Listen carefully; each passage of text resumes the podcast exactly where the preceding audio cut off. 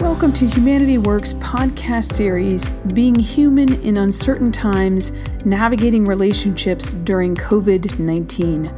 I'm Kate Bresky Zoomer, founder and chief inspiration officer at Humanity Works. Being human in uncertain times, COVID 19 provides practical tips to help us all navigate relationships at home and at work during this unprecedented time in history.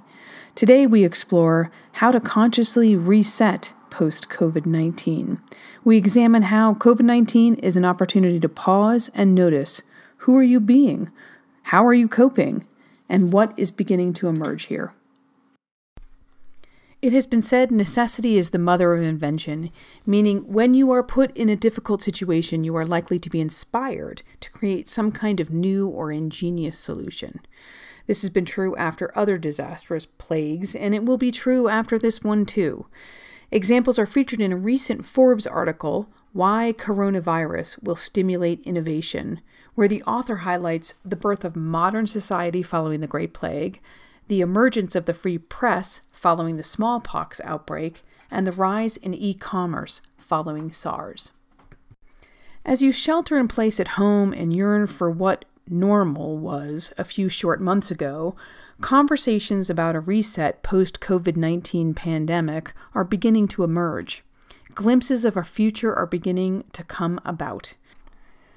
The normal wasn't normal, said Marina Gorbis, executive director of Palo Alto's Institute for the Future. The normal wasn't good. Over its 53 year history, the Institute has focused not only on forecasting the future, but also developing innovative solutions.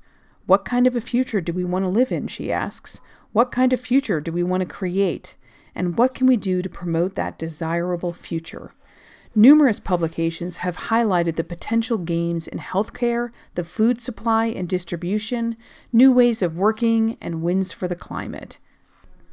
These big, hairy, audacious shifts can seem hard to get your head around and might feel outside the day to day control for most of us. So, how do you start to reset parts of your life? Where do you begin? So, let's introduce you to the learning steps. Some of you may already know about this. These are, there are four of them. Being aware of these four steps can be super helpful when you're learning anything new. They are universal, and provide a roadmap of the process of trying something new. They're helpful because they give you permission to not know, they give you grace when you're trying something new, and can give you permission to reach out for others for help without thinking that you're failing. Now, knowing where you are in these four steps can also be encouraging when it gets hard and your saboteur whispers, You're not enough.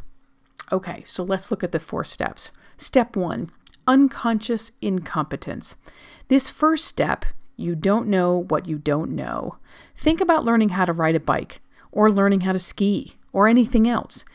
You might have seen it done and had some awareness of people doing it, but you knew nothing about how to begin to do it.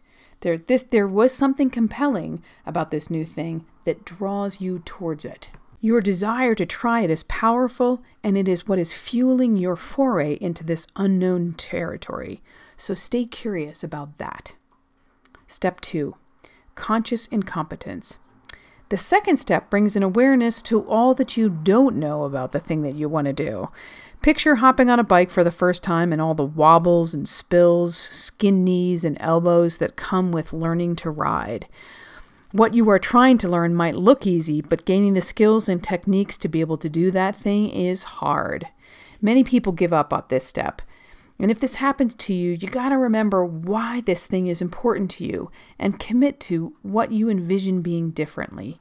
And most importantly, don't give up. Step three conscious competence. So, step three brings a relief to the individual learning to do that thing that's new. Suddenly, you're aware of what you're doing and why, and you're tasting the success of your dedication. Back to the bike riding example, you can now ride a little longer without falling. You have moments of, yes, I'm doing this. You might even play around a bit, taking your hand off the handlebars, going faster or longer without failing. You are gaining confidence in what you know And at this stage, you are stretching your capabilities a bit more because you're conscious that you're succeeding. And we often spend a lot of time bouncing back between step two, conscious of your incompetence, and step three, conscious of your competence. Both of these are happening as you are learning. We call this the hotbed of learning. And finally, step four unconscious competence. You know you have reached the final step in learning the pathway when you can do that thing, now probably not so new, without even thinking about it. It is second nature. Many of us hop on a bike without giving it a second thought. The great thing about this step is you now know how to do the thing that you wanted, and you've developed new skills, new insights, and new experiences to sort of propel you forward. The downside to watch for is complacency and forgetting the responsibility that comes with doing this new thing.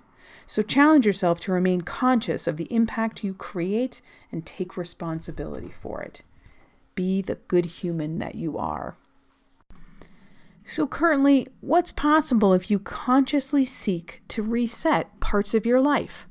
What happens when going back to normal may no longer be what you want? What's possible if you put your energy and your attention towards learning something that you want? Where do you begin? First, Notice what you are liking about what's happening right now. Then notice what you're not liking about what's happening right now. Pay attention to both. These are the breadcrumbs taking you in a new direction if you decide to pick them up. Second, notice your own values in action. Most of us live our lives without claiming our values. We're raised with families and communities, larger social contexts, that imprint values and expectations on us. Now, values are a person's principles or standards of behavior, one's judgment of what's important in life.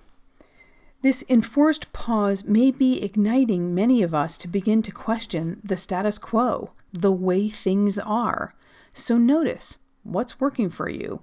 How is life right now supporting the life you want to live or not? My husband George and I walk around our neighborhood because we have two dogs, and it's great to get some fresh air and to feel some sort of normalcy. And on our walks, we notice many more families out there throwing balls and frisbee outsides with their kids.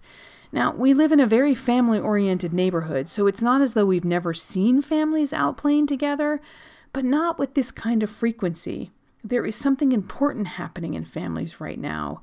Living together so closely provides an, an opportunity for family values to be imprinted in very significant way and to deepen their meaning by making them explicit. For all that there is good, there's also a shadow side. As economic pressures mount and fears have grown, officials are seeing a horrifying surge in domestic violence. The National Domestic Violence Hotline exists to answer the calls to support and shift power back to those affected by relationship abuse. They're a great organization who lives their values and helps victims and loved ones of domestic violence step forward to a future free of abuse.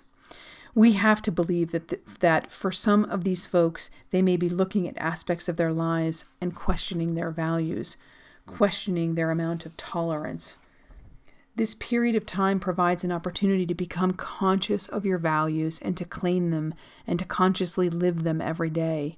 Alone or with others, seek to name them and get clear on what behaviors represent them. Think about connecting how you are being to why it is important to you.